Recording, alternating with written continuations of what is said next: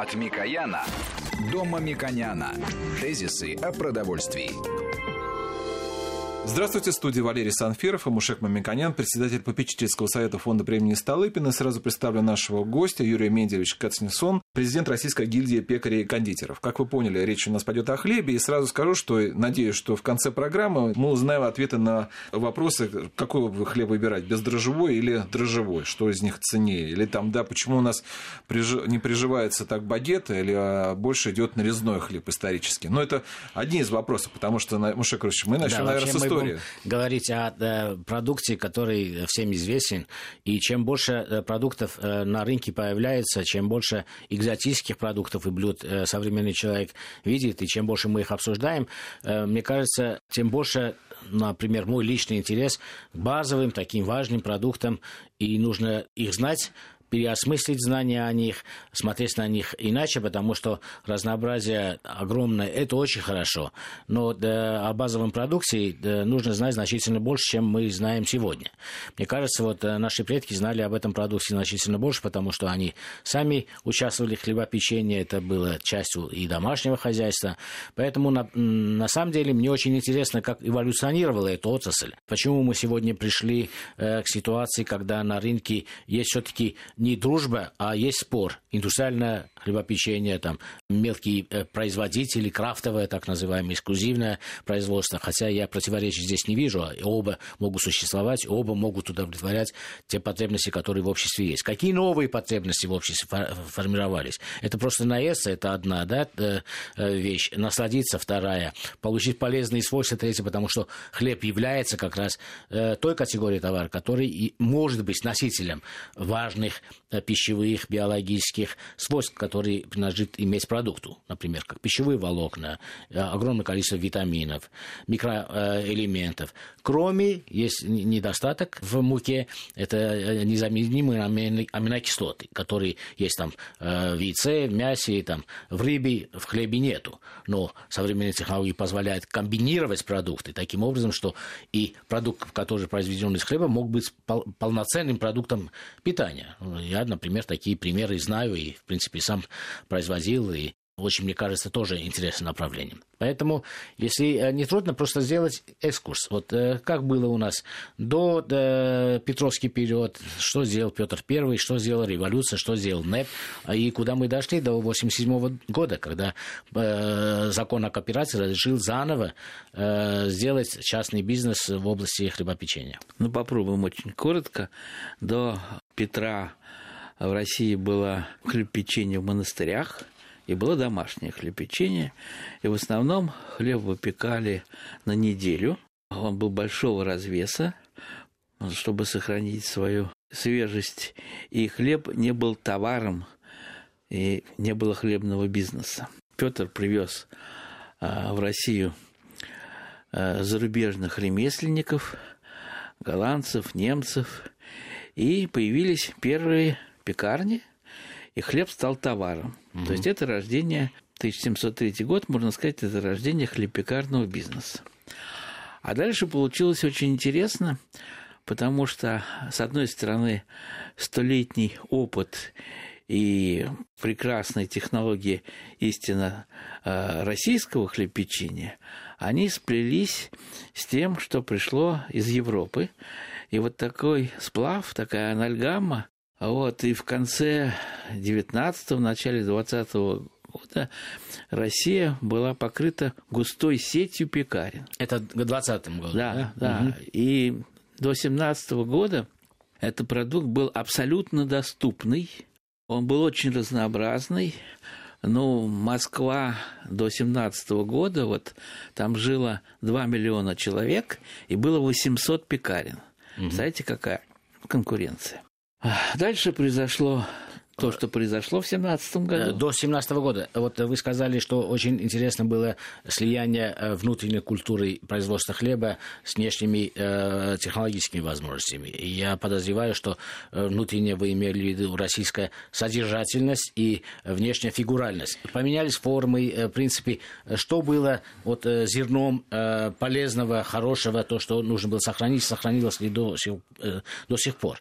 Но до сих пор сохранилось там двух двухфазное, а где-то даже трехфазное производство хлеба, да, и э, до сих пор сохранились э, какие-то технологические приемы, которые пришли из старины, да. Там, это типично российские, вы имеете Типично российские, да.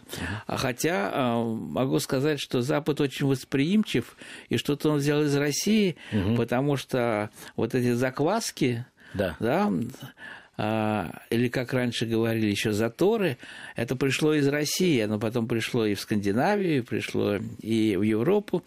А если учесть, что а, Финляндия современная и Польша современная это были части Российской империи, то вот Россия как губка впитала сказать, все лучшее.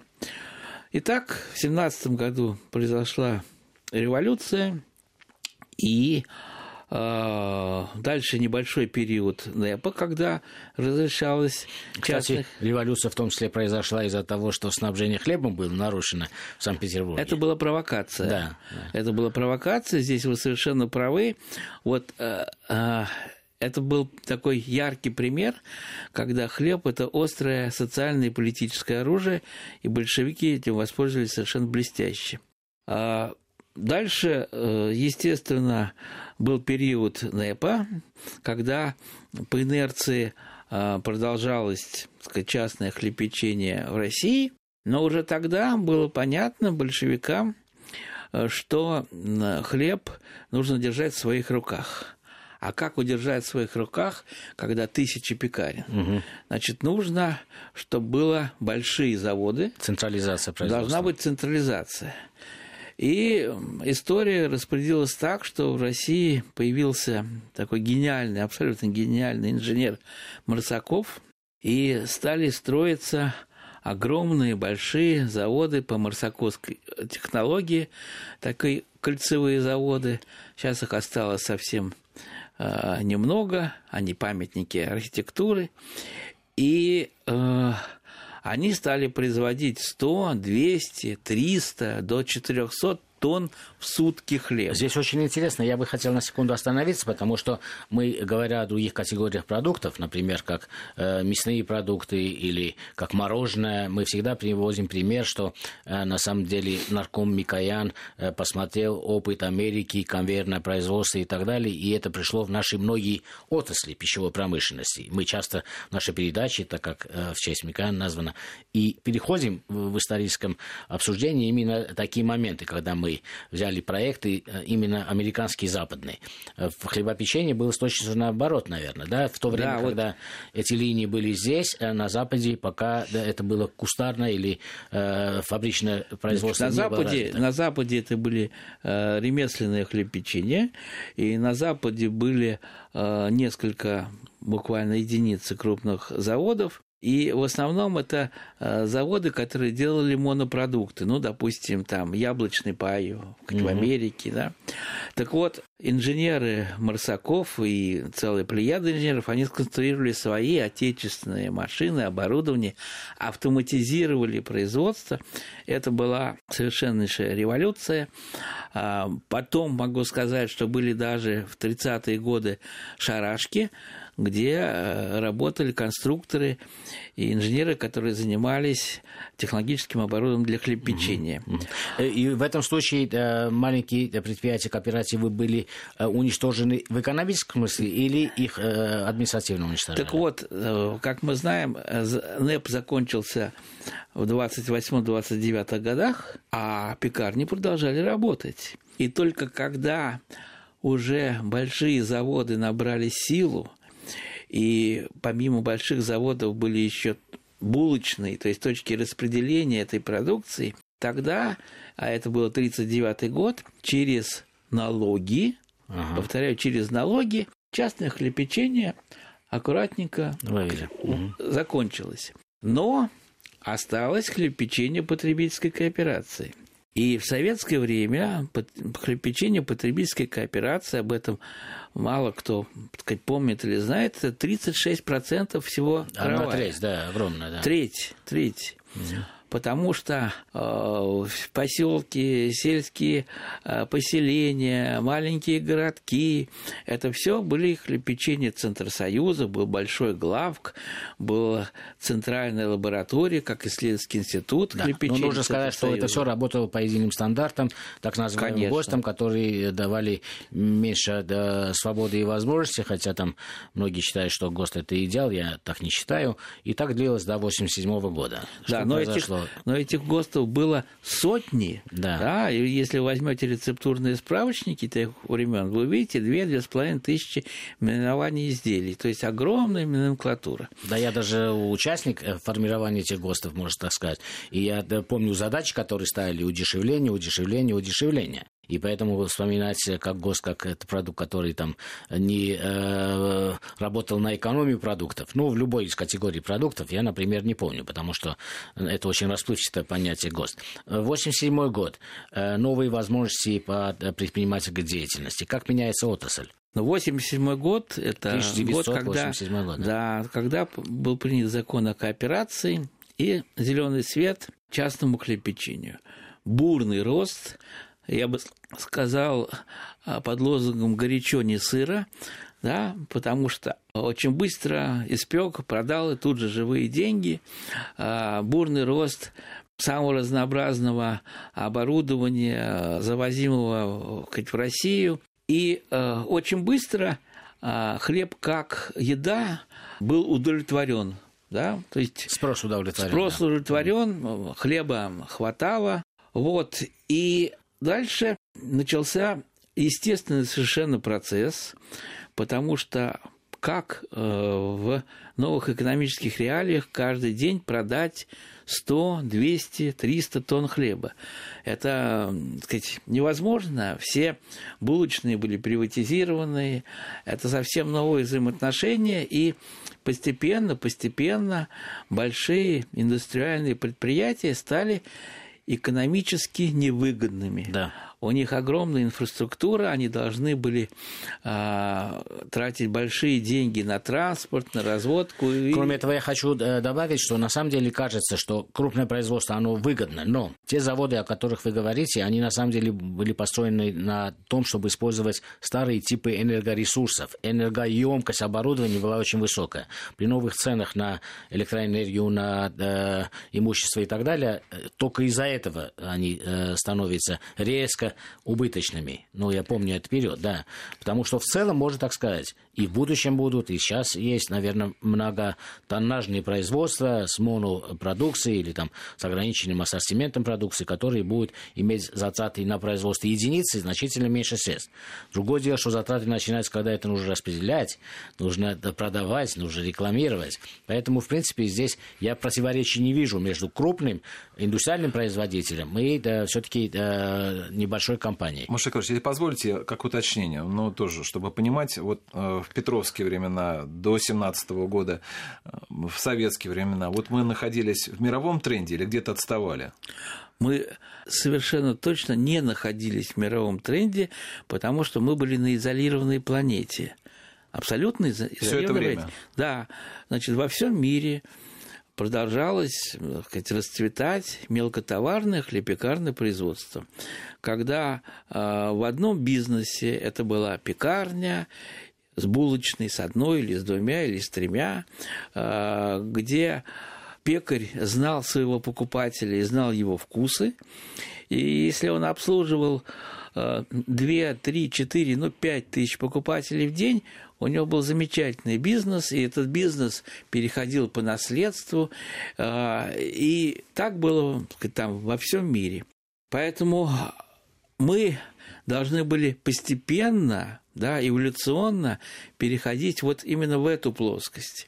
И когда мы говорили о том, что индустриальные большие предприятия стали потихонечку экономически сказать, умирать, на их месте, особенно это в больших городах, на их месте выгоднее построить торговый центр, построить жилье, да, потому что земля дорогая. Ну, что мы видим в Москве, да. Да, то, что мы видим в Москве, мы видим это в Питере и в других больших городах. То что взамен? А взамен стали расти пекарни. Это... Вот сейчас мы прервемся на новости. Напомню, что мы беседуем с президентом Российской гильдии пекарей и кондитером Юрием Менделевичем Константиноном. Мушек Мамиканин, естественно, по-прежнему в студии. Сейчас новости. Тезисы о продовольствии. От Микояна до Мамиконяна. Тезисы о продовольствии.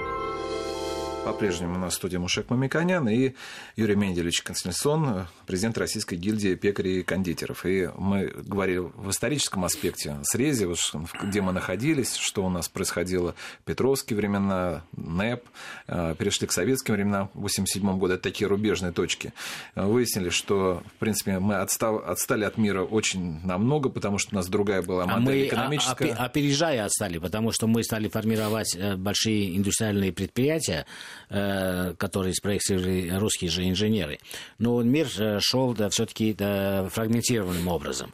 Хотя я противоречия между этими формами не вижу. Может быть, имеет смысл часть процессов, например, э, переработка муки, получение теста, иметь индустриально, а потом разносить и делать из него там из этих заготовок. Но это другой вопрос, более длительный для обсуждения. Мне Разрешите, больше... я вам да. проведу такой пример. В 1977 году я работал в Институте хлебопечения, и тогда э, СССР э, продала Финляндии лицензию на производство ржано-пшеничного хлеба. Это была технология, а для того, чтобы лицензия стоила дороже, мы придумали еще дополнительно машину. Да? Прошло 30 лет, и будучи в Финляндии, я рассказал об этом, и меня взяли за ручку и повели, показали, как работает эта машина. Да? Более того, ее воспроизвели, и сейчас в Москве я видел на одном из э, хлебпекарных предприятий, как эта машина работает. То есть то, что было лучшее, интересное в советское время – может и должно применяться и в настоящее время. Но я э, вижу огромное количество аналогий и в телевизоре, и в мобильных телефонах, потому что многие изобретения на самом деле э, рождались э, и советский, и досоветский период здесь. Я бы хотел перейти на тему содержательности самого состава хлеба, как технология тех или иных типов хлеба отличается, насколько она сложна, как она развивается. Ну, просто мы в быту говорим, это черный хлеб, это серый хлеб, это зерновой хлеб, это белый хлеб из рафинированной муки. Есть огромное количество э, рекомендаций диетологов, врачей, что лучше, что хуже, для этих лучше, хуже. Э, можете ли вы э, квалифицировать все-таки, где здесь научная правда, на что потребитель в первую очередь должен ориентироваться и какие мировые тенденции в производстве тех или иных видов хлеба? Ну вот есть такое волшебное слово маркетинг – да, э, и он пришел в нашу жизнь, и с помощью этих инструментов э, предприниматель продает свою продукцию. Чем он э, лучше использует эти инструменты, тем прибыльнее и удачливее его бизнес. Маркетинг пришел, конечно, и в хлеб-печенье, и во многом некоторые приемы, позаимствованные у наших зарубежных коллег, а вот. И самый главный прием, а, который уже приживается постепенно, это то, что критерий качества – это род покупателя. Значит, если вам понравился этот хлеб, вот это я должен эксплуатировать. Ваши ощущения вкусовые. Это так должно быть. Но я хотел бы вас перебить в данном случае. Например, я пекарь, у меня доступ к, к белой рафинированной муке, потому что недалеко находится элеватор и так далее, и так далее. И я э, своим потребителям, 6-10 тысяч человек в моем регионе или в моем городке, я им всем внушаю, что э, белый э, хлеб из рафинированной муки самый хороший. Другой пекарь находится там в другом месте, где рядом э, такого идеального элеватора нету, есть там э, зерно, поэтому он популяризирует зерновое, зерновое производство. Вот этот маркетинг очень часто базируется на интересах производителя, его выгодности. Поэтому э, это не я выбираю, мне белые, это просто соседи говорят, там, родители сказали, они слышали и так далее, и прямое э, влияние через средства массовой информации, и косвенное. Э, поэтому что научно э, обосновано, что развивается с точки зрения научной обоснованности, а не маркетинговых трюков, это очень важно, потому что маркетинговые трюки вводят очень часто в заблуждение. Они не изучают потребности человека, они говорят, а чем мы отличаемся? Ну, если ничем, он говорит, в нашем хлебе нету гвоздей. Ну, на самом деле нету гвоздей. Маша мы вот да. в самом начале программы вот сказали, что ответим на вопрос, бездрожжевой или дрожжевой хлеб полезнее? Ну вот, например, как на этот вопрос ответить? Э, мы э, понимаем антинаучность этого вопроса. Ну, э, один говорит, у меня дрожжей нету. Ну, предполагаю, что он не добавил дрожжи, это плохо. Что нет хлеб-пекарных да, да, да, да. То есть э, это же вводит в заблуждение на самом деле или не вводит в заблуждение? Ну, конечно, это...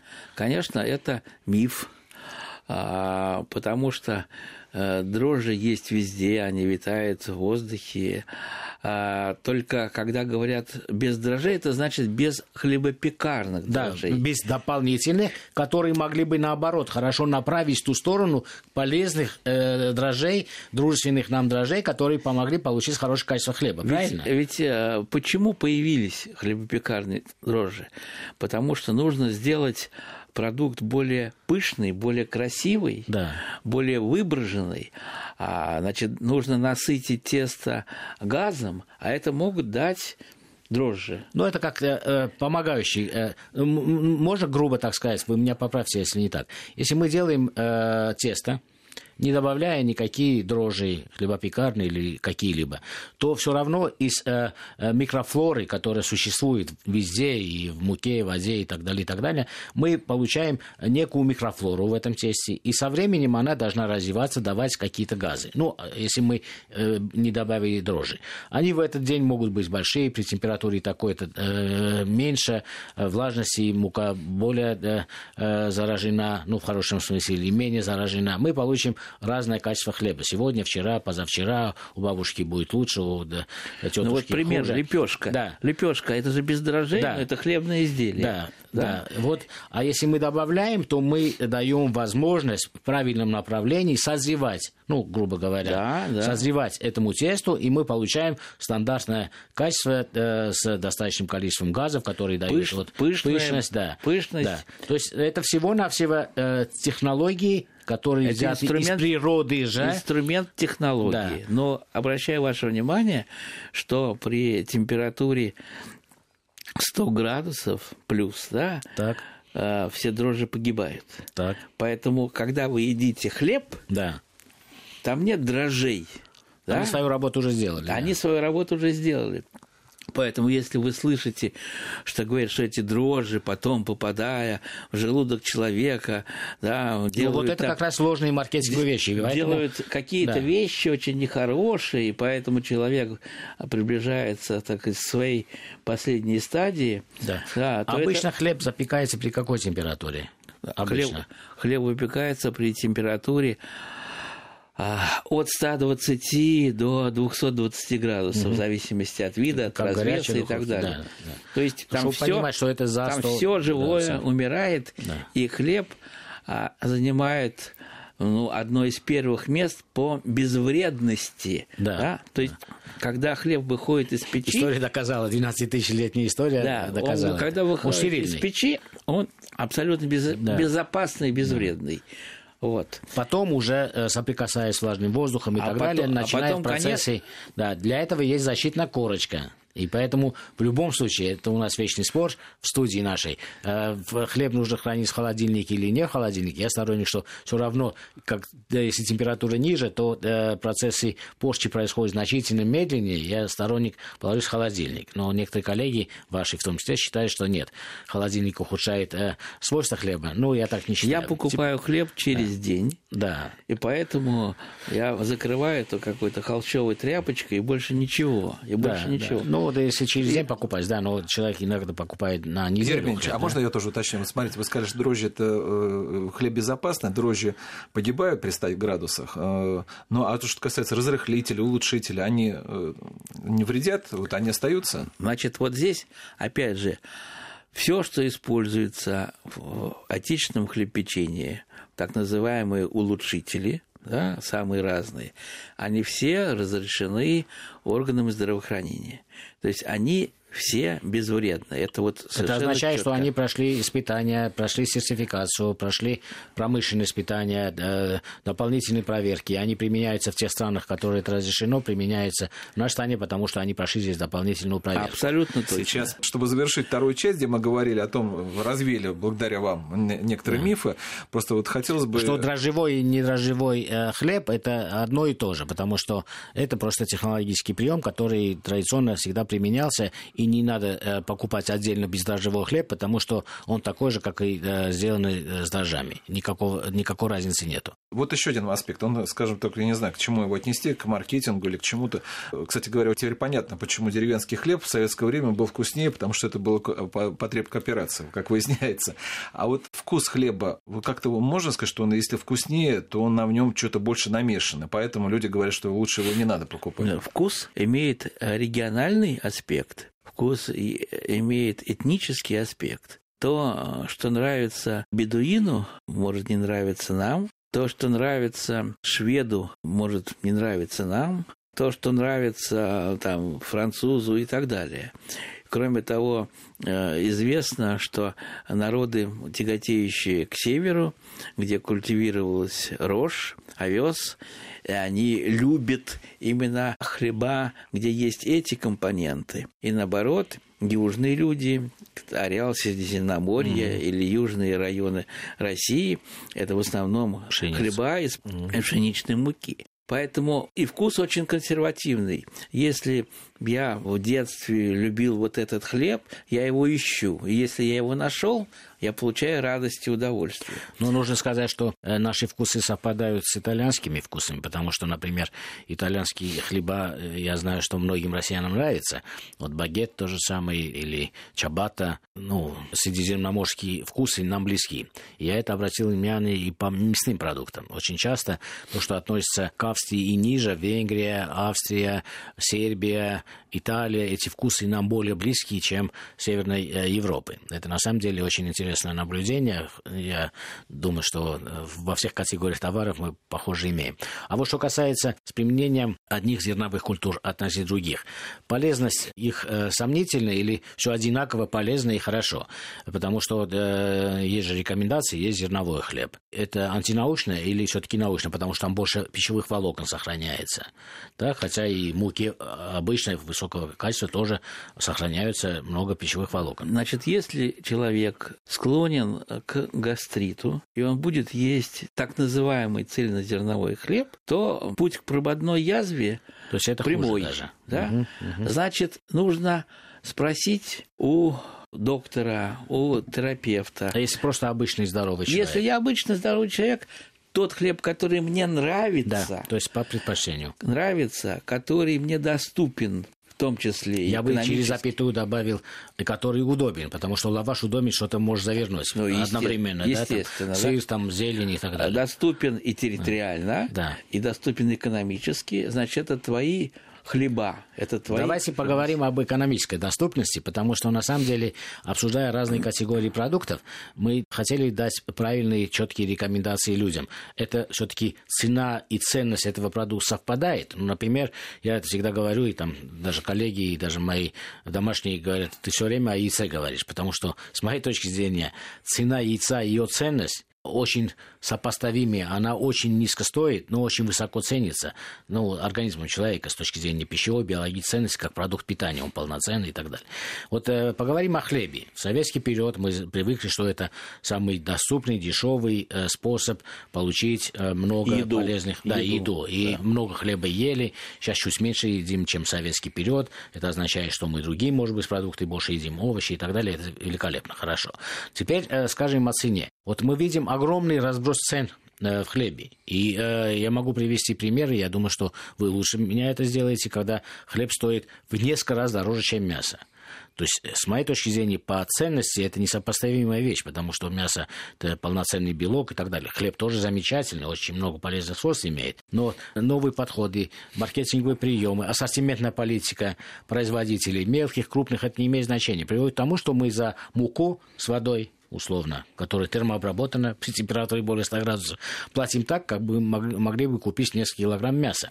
Вот э, э, как вы считаете, это э, логично, это совпадает, Маша, и как вы, будет в будущем? Вы, вы перед эфиром сказали да. очень интересные слова, что пример привели, что килограмм очень дорогой колбасы стоит приблизительно 500 рублей. А если пере... вот булочки, которые вот можно купить... Ну или пирожки с капустой. Да, если да. пирожки, их перевести в Даже этот килограмм, то они стоят дороже, чем килограмм самой дорогой колбасы. Да, да. Но если а, булочка стоит 50 рублей, а весит она 50 грамм, да. то это значит тысячи рублей килограмм. Да. Цена огромная, а ценность. Но, но покупатель в массе своей, он не пересчитывает да, на да, да. килограмм. Да. да? Ну, кому-то 50 рублей дороговато булочка, а кто-то даже это и не заметит.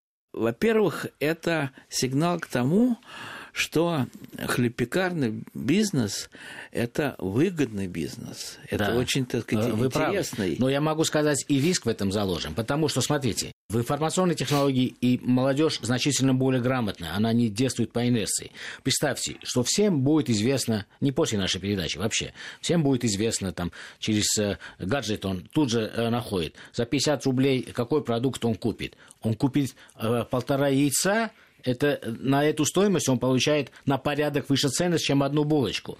Булочка это что? Это мука, да, полезный продукт, но это сахар, который не очень полезен. Например, если это сладкая булочка, да, и все, и больше ничего. То есть он получает только калории, и э, часть белков ему нужно еще компенсировать. Взять кусок мяса съесть или яйцо съесть. Вот когда цена и ценность будет уже выдавать машина человеку, может вот такая доходность э, мелкого бизнеса, который занимается э, доходным булочками, не будет так устойчивы в будущем? Ну, я думаю, что, может быть, это будет в очень далеком будущем.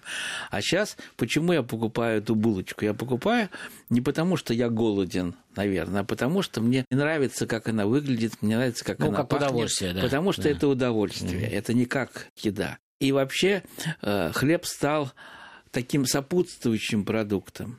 Вы правильно заметили, что его стали потреблять меньше, некая стабильность, там порядка 100-110 килограмм в году на человека, это очень хорошо. И мы в этом плане приближаемся к развитым странам, да, да. сказать, западным. Да? Да, хотя Чем... есть развитые страны, где 120 кило... 115 килограмм мяса американцы едят. Да. Ну, я сейчас говорю про хлеб. Да, да. То есть, чем беднее страна, тем хуже живет народ, тем больше хлеба они Потому что хлеб, э, он должен быть дешевле, он, в принципе, дешевле, чем другие продукты. С... Поэтому э, относительно того, что можно купить и насытиться, хлеб – это самый важный продукт. Вот. дело, что здесь что-то не хватает, что нужно добавлять. То есть, если вы приходите в супермаркет, и вы видите видите тележку полную, так скажем, социального хлеба, условно говоря, да. батонов, дальше поднимаете глаза и видите, что это покупают гастробайтеры. То есть для них это еда. Но, с другой стороны, если мы э, с вами попадаем в провинцию, то там очень недорогой хлеб, абсолютно доступный хлеб. Вот сколько стоит килограмм самого доступного в регионах России сегодня хлеб? Ну, может стоить и 40 рублей килограмм. 40 рублей. Да, mm. и 50, и, может быть, даже чуть дешевле, чем 40 рублей килограмм. И все равно у пекаря остается маржа да. для расширенного, сказать, там, То есть это отрасль достаточно, скажем так, перспективная. И социально очень значимая. Ну, например, если 40 рублей стоит килограмм хлеба, Маша а десяток яиц стоит тоже 40 рублей, да? Вопросы наших слушателей, а мне вот обязательно спросили Юрий Меньшевич спросить. Вот смотрите, вот у нас после 87 года пропали вот такие виды, как вы говорите, удовольствия, как калачи, бублики, коржики, и при этом не прижились багеты. Вот э, вопрос, куда они пропали, и э, вопрос, что, что вы видите, скажем, в ближайшее десятилетие? Какой вид на хлеба у нас будет перспективным в России? Э, я думаю, что очень перспективно взять и покопаться в ассортименты хлебов, которые производились в начале прошлого века, и из этой бездонной коллекции отобрать то, что модернизировать к современным технологиям, и это будет очень хороший прорыв на российском рынке. Мы еще более открытые становимся, и поэтому к нам будет приходить какие-то новые экзотические хлеба, и, конечно, они найдут какого-то своего Юрий покупателя. У меня есть свой прогноз для вашей отрасли. Самый перспективный в России и в мире будет пирожки и роллы где есть и хлеб, и другие полезные э, продукты в виде мясной, э, в виде яйца, молочных, творога и так далее. Я, Я считаю, думал, вы это... скажете лаваш. Ну, лаваш, само собой, это как Хорошо, а прародитель хлеба. Вот да. Просто отвечай, вот, вот эти коржики, они все это вернутся, вернется, что было, и вот, или это Кон- все уже ушло? Конечно. Конечно. Более того, вернется так называемый весовой хлеб, потому что когда вы испекли ковригу килограмма на 3-4, который прекрасно пахнет, и здесь же вы разрезали да, где-то кусок на килограмм, то пока вы донесете до дома, вы половину съедите. То есть хлеб, он как золотой ключик открывает сердца и кошельки да, покуп... да. покупателей. Я благодарю Юрия Менделевича Кацнесона, президента э, Российской гильдии пекарей и кондитеров Мушека Мамиканяна, председателя попечительского совета фонда премии Столыпина. Программу провел Валерий Санфиров. Всего вам доброго. Тезисы о продовольствии.